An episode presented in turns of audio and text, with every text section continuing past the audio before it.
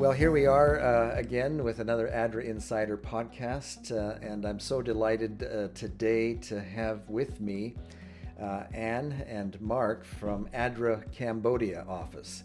And uh, let's maybe start by having each of you uh, introduce yourselves and tell us your name and, and what you do there at ADRA Cambodia. Yeah, my name is Mark Shrizo and uh, I'm the country director here uh, in Cambodia. And my role, I do all kinds of things actually, uh, but to keep operations going, uh, little strategic planning, uh, all the way down to making sure the boots on the ground are going in the right direction for the projects, uh, working on reports, writing proposals, um, making sure the operations are, are meeting the goals of, of what we're really wanting to do here and bringing the right assistance to people. Yes, I can't imagine all of the responsibilities that go into being a country director for ADRA. That's wonderful. Uh, and Anne, uh, tell us uh, yes. a little bit about yourself. I'm Anne Stickle. i am Canadian. I worked here in Cambodia for over 18 years, and I'm associate director. I work um, from assessing the needs to finding donors, designing solutions with communities, and then doing the activities that we design. Well, I, I'm so glad that you both took uh, a little uh, time today to help us with this podcast.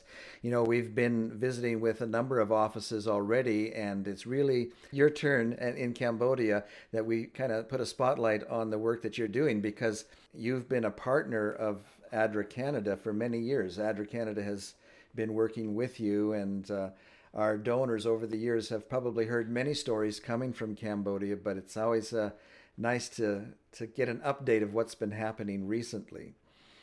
Now, um, just to kind of get us uh, a little background, especially for maybe some of our younger audience who, you know, may not know too much about the tragic recent history of Cambodia, I wonder if you could just share briefly uh, a little bit about what has happened there in Cambodia to to make it a country that uh, does require the work of ADRA so so much. Yeah, uh, Cambodia has had a tragic past. Around the time of the Vietnam War, uh, back in the 1960s and 70s, Cambodia was the neighbor that ended up seeing the, the war spill over into Cambodia. There was bombing even deep into Cambodia. And the Khmer Rouge, which were a kind of a radical socialist uh, group, uh, were also fighting against uh, the, the government leaders and the elite of, the country at that time. So they decided that, that they wanted to take over and, and have their, their chance. And so in 1975, as soon as South Vietnam fell to the north, uh, Khmer Rouge uh, took over the, the capital. And for the next uh, three and a half years, there was basically an internal uh, societal genocide as this group tried to, to suppress and, and control and to stop anyone from opposing their ideologies. During the, the Khmer Rouge time, the population decreased here in Cambodia from 8 million down to about 5 million. Wow. So 3 million people lost their lives uh, from either, you know, actually being killed, but as well just uh, lack of nutrition, lack of medical care, lack of services of, of, of, any sort. And so it was a real tragedy.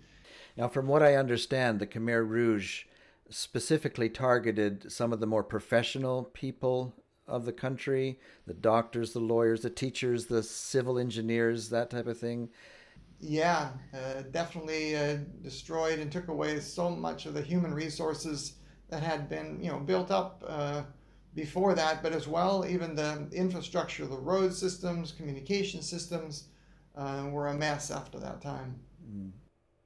The first time that I visited Cambodia, I believe was 92. It was when the United Nations was there occupying the country, and uh, it was a very unique time because uh, I remember visiting one of the ADRA projects there. I believe it was a water system but there was no way to get there by road. We had to take helicopters. So we went up with actually a Canadian helicopter pilot. And uh, he said that uh, if you want to go back to Phnom Penh, be sure and be here by three o'clock. Well, we went out and we visited the projects, and we got back to the place by two o'clock, but the guy had already left. And uh, so, interestingly enough, we were able to get a ride back on a Russian helicopter. And you keep in mind, the fall of the Soviet Union was just a few years before this. So to be able to ride on one of these big Russian helicopters was quite an experience. But I guess by the end of that year, things became more stable. ADRA was able to do work uh, more. What, what, kind of projects did, did, they do there in the beginning? I saw the the water projects. What else did they uh, start with? So, uh, starting in 1988 89, uh, ADRA, out of its uh, uh, office in Thailand, started uh, coming in country working on you know, basic infrastructure things such as agriculture, irrigation projects, and water and sanitation, basic water supply um, in the country, as well. Started soon afterwards to get involved in the health sector seeing that so many of the health clinics and hospitals um, had been destroyed. Of course, along with the, the human resources, uh, there weren't very many around, you know, and so started working in basic training in those areas, trying to build up the medical staff to, to work in those facilities. Because a facility by themselves without a without a skilled attendant is, is worthless right. as well. I know one of the things that I remember seeing very early on was literacy programs what can you tell us about the reason why ADRA became involved in teaching people how to read? Why was that necessary, and how did you go about that? That was started um, with the agriculture projects in the beginning, and even with the uh, water and sanitation projects. And the idea is that when people learn to read and write, then they're able to make decisions, uh, analyzing things a, a lot better. Um, literacy that's learned with a small group. So a small group of women will get together with their neighbors, say about 20 women, 10 to 20 women in their village. And something that was a key that we found out as we did evaluations is even if the women didn't learn the letters as as much as we, we wanted them to, like going from a first grade level to fifth grade level, even if they just stayed in first grade level, they learned what we call oral literacies. And, and they would say things like, now I can talk to my husband. He listens to me because I have things to talk about. Or I can sign my name, or people aren't cheating me in the market anymore. Mm. I want to have you talk a little bit about your approach to teaching um, some of these key health messages by using the small group. I've been impressed every time I visit uh, Cambodia to see how effective these reflect circles is that what you call them? Reflect circles? How, how did you get started with the idea of having reflect circles? And how does it work? What we found is instead of only focusing on literacy and covering a, a variety of topics as reflect methodology was doing, what we do is we incorporate and make facilitation guides for any topic that we're working on. So, health, mother child health, youth health, mental health. We have agriculture, we have water and sanitation. Wh- whatever the topic is, we make guides. We teach the community volunteer how to do a simple topic and how to make activities, what type of group activities would go well with what type of issue. For example, if it's a very sensitive topic, we might have role play because when you do a role play, then you're able to talk about things that uh, affect us, but in a way that's not threatening. Tell us what it is about that small group dynamic that makes it so effective. I would say that it, it it's really important because of the genocide, as we talked about, when trust was destroyed. It's really important to bring people together. You have a completely non threatening environment it's very respectful. There's 10 principles of how we do things uh, to make sure that it's a safe environment. And then you meet regularly. It's usually about once a week. And you meet about general things, and then you go to more sensitive things later on. But the community group will be very strong. So they form these very strong bonds that help get them through the different issues that the community has. What is it you like to call it, Mark? A social building a social network. Yeah, social network or a social capital to have a kind of a safety net when when that's needed in, in your life. I've often thought about how a woman who might be suffering from domestic violence may not have ever spoken to anybody else about the problem, but in a group environment, when she hears someone else say something, then she can speak up and solutions are provided. And uh, I, th- I think it's just a wonderful thing that you're doing there. Definitely domestic violence cases are, are brought up. I remember this one lady saying, I was hopeless. And this lady came and convinced me to join the reflect Circle, convinced me. I didn't want to. I was barely hanging on for my children. And the women there really supported me, she said. And they gave me hope. And then I learned things from ADRA. I learned how to do a garden. I learned about the importance of nutrition for my child. And now I have hope and I'm happy, uh, and my children are happy. Yeah, that's wonderful. Tell us about uh, Canada's involvement in your, your program there. Yeah, Canada has been a, a major supporter uh, for the last you know 20 plus years. In the last uh, 10 years or so, ADRA Canada and the Canadian government has been our primary, our, our biggest supporter here. Really? And so there's been a lot of uh, commitment to, to, to support uh, operations here in Cambodia and to help Cambodian people. I'd like to have you talk a little bit about the latest project that ADRA Canada has uh, uh, sponsored with the help of the Canadian government, uh, the funding support that we've received from them, the Embrace project. What did Embrace do that uh, hadn't been done before? Embrace had two main parts, which uh, were a bit similar to what we have done before. One was the improving health care, uh, improving the health seeking behavior, and then nutrition. And what this project did is it scaled up a previous project that the uh, Canadian government had funded together with ADRA Canada. So we went from 80 villages to 168 villages. And we took this reflect, this community group model to a much larger scale than we'd ever done before. We developed a whole system of training trainers, training facilitators, and it went quite well in the first project we called the Smile Project, and then in the Embrace Project. It also went well, and we learned ways to, to be more effective we had a local partner who also worked very closely with the midwives and formed midwifery networks where the traditional birth attendants were drawn into the circle with the commune councilors and the health center.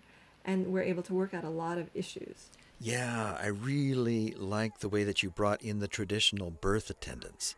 You know, the government of Cambodia told them, "You you can't do that anymore.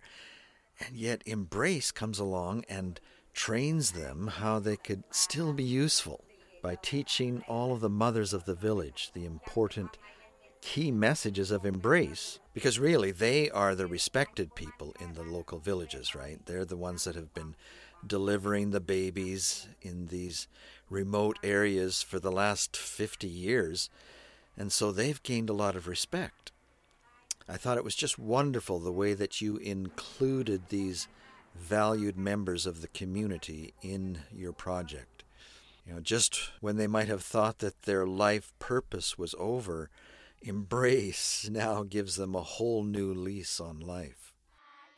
Uh, there was one more thing that we really got excited over, and we are now implementing in almost every project. It's it's this parenting program that we learned from Hincks Dellcrest uh, in Toronto uh, learning through play, and then making meal times matter. And actually, the Cambodian government in the provincial health department and in the Ministry of Health really likes it. Oh, that's good to hear. One of the things that I really uh, was amazed and, and pleased to see was how the the fathers were playing with their children now because of this learning through play program in a lot of the countries that I visit, the fathers don't really take an interest in the children until they're seven, eight, nine, uh, and they let the mothers raise the babies. But I noticed as a result of this project, the fathers playing, reading to the children, playing with the cars and trucks, and, and really engaging them. Uh, and so I really appreciated that. So, uh, Embrace, a four year project there in Cambodia, just winding down in 2020 when the global pandemic strikes. Uh, what were your thoughts uh, at the around the office there uh, when uh, the lockdown started happening? We responded immediately with one of the ADRA network responses and did PPE for the government, and so they they had all these d- demands and requests. Please help us more. Please help us more. So there was an emergency response to start with. Yeah. Yes. Okay. Now I understand that um, a request was made to the Canadian government to extend Embrace to, to help with the COVID response. Well, I think uh, uh, obviously the desk officers from your office there, you know, were in communication with us. What's the situation? Uh, what is the government doing? And I think there was there was communication, there was sharing that went on then between your office and, and Global Affairs Canada. And Global Affairs responded. They said we don't want to lose what's what's been happening. We don't want to see things sliding back. And so they initiated the idea of us proposing how to stop the slide, how to stop things from going backwards, and to continue to ensure that the advances made during the Embrace project uh, continued and that, the people were prepared for what may uh, be, be coming ahead. All right, good. Well, I want to thank you for joining us for this uh, uh podcast recording and giving us all this background. And uh, what I want to do now is say farewell to the both of you and thank you again for for sharing and uh, invite some of your staff to tell us a little bit about what they did during this COVID extension to the Embrace Project and, and how it has helped the people. Thank you, Frank. And Good. thank you to ADRA Canada and Global Affairs Canada. Yes, thank you.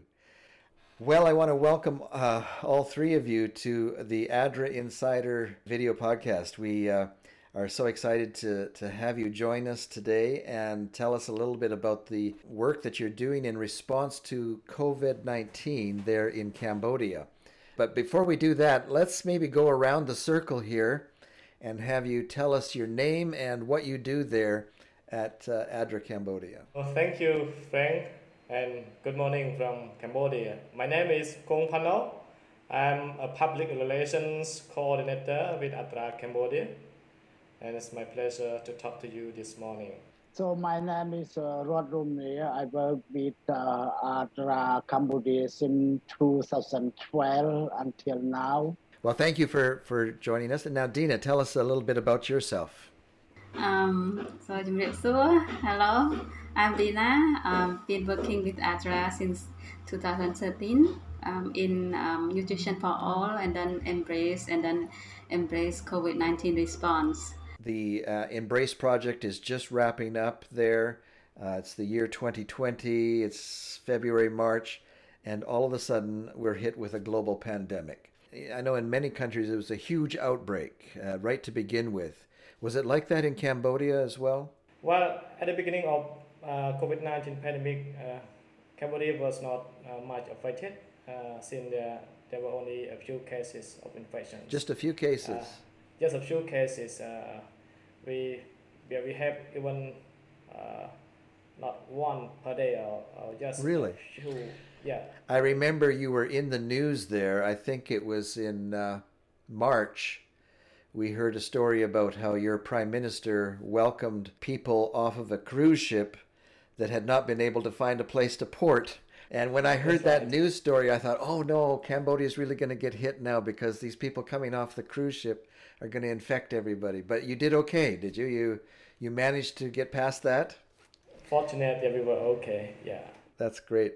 Sometimes I wonder if it has something to do with the way that you greet people. You don't shake their hands like we do in Canada right. so much. Yeah, you use a greeting like this, and I wonder if that maybe helped you ha- keep the the transmission low.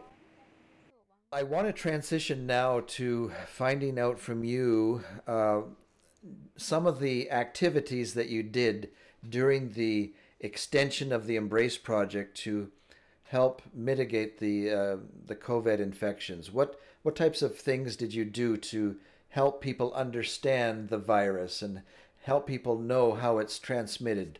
Tell us some of the activities that you did. We made online training. We share video to uh, people. We share video to community partner. We provide uh, PPE kit to partner to PhD. We we are able to do the campaign in each village to help the people understand about the, the COVID-19, how they can protect themselves from getting the COVID-19 and how they spread. And then later we produce some banners, some posters, so, and also we share key messages through um, radio program and also we set an, a good example for them like even during the meeting in the village we always like abide by the the guidelines for safety, like keeping um, like the distance between us, also um, using mask, using alcohol or gel for washing hands. But we promote more like um, sharing the soap, the, the bar soap for them to, to wash hand daily as well, so that they be aware of like um, their hygiene, so that they can prevent um, the COVID-19 infection or transmission. Now, being a video producer myself, I'm very interested to know more about uh, how you used video to uh, educate. Pano, can you tell us maybe a little bit more about that uh, part of the project? Uh, how did you use video um, to, to tell the people about uh, the virus transmission? We had to produce lots of videos, so we were able to, to hire uh, local video company to produce those uh, numbers uh, of video targeting the key messages that are detailed in our project output. So we, we had to arrange the, the team to work carefully uh, with the uh, community uh, to film short clips of information video to education videos as well as the general awareness of Embrace uh, extension uh, activities. Uh, yeah. Yeah. Now you've sent me a lot of these videos. I think there was what twenty three or twenty seven was there videos of. Yes. you guys did Almost an amazing. 30s, I think. Wow, that's just amazing. And I think Dina, aren't you a star in some of those videos? Do I remember seeing you? yes. Uh, yes. talking to the people and, and sharing. And so you recorded all of these key messages. And then how did you distribute them? How did you share them with the people? On social media? Uh, how did you get the message out after you produced these videos? Our plan uh, uh, was to upload those videos onto YouTube and also share on our Facebook page uh, so that people can, can easily access them on their mobile phone. And as you know, Embrace target villages are in remote area so some of the area they cannot uh, access the internet uh, coverage. So there, there's no internet so it, it, it, it has been challenge for them. So we, we have a backup uh, USB drive where we you know upload uh, those video into those uh, USB and we distribute this USB to our facilitator who then uh, went door to door to, to show and share those uh, key message uh, on their door-to-door visit for this awareness. So those USB drives, they would stick them into a laptop and then go door to door with the laptop? Actually, they, they were using their mobile phone. Mobile phones? Wow. Yeah, so uh, yeah, th- th- that's right. All right. Well, that's wonderful. Uh, it's uh, exciting to see how you can use technology even in remote villages to uh, get messages about health across to the people. Now, uh, in a lot of the videos that I watched that you sent me, I see people working in their kitchen gardens. Was there more instruction on how to do kitchen gardening in these uh, instructional videos that you did? To encourage others households who have not started their garden to see hey this family has started their garden ever since before this pandemic struck the community mm. so right now they are uh, doing okay because uh, they have uh, uh the nutrition vegetable food uh, for their family mm. so yeah some of the video uh, we we focus on on the story and while the other other video we also started with some information how to start a home garden you know how to uh, improve your soil, uh, sorts of uh, those uh, techniques in the video. Tell us about uh, how you use the medium of radio. You use social media, but now also radio to get the message out. Tell us about that. So we develop and create a list of radio program, most of which uh, containing prevention measures of COVID-19, uh, key message about agriculture, key message about health, key message about you know even genders or violence, mm. you know all sorts of uh, topic that listed in our project activities.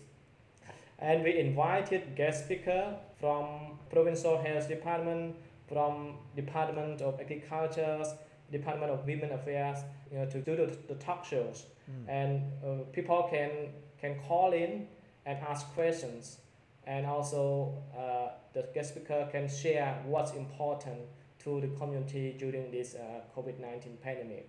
Besides that, we conducted the public mobile awareness in community we uh, contract with local uh, people who have uh, loudspeaker, tuk-tuk, uh, so that to share key message through, through loudspeaker and through uh, spot announcement to avoid uh, COVID-19 transmission.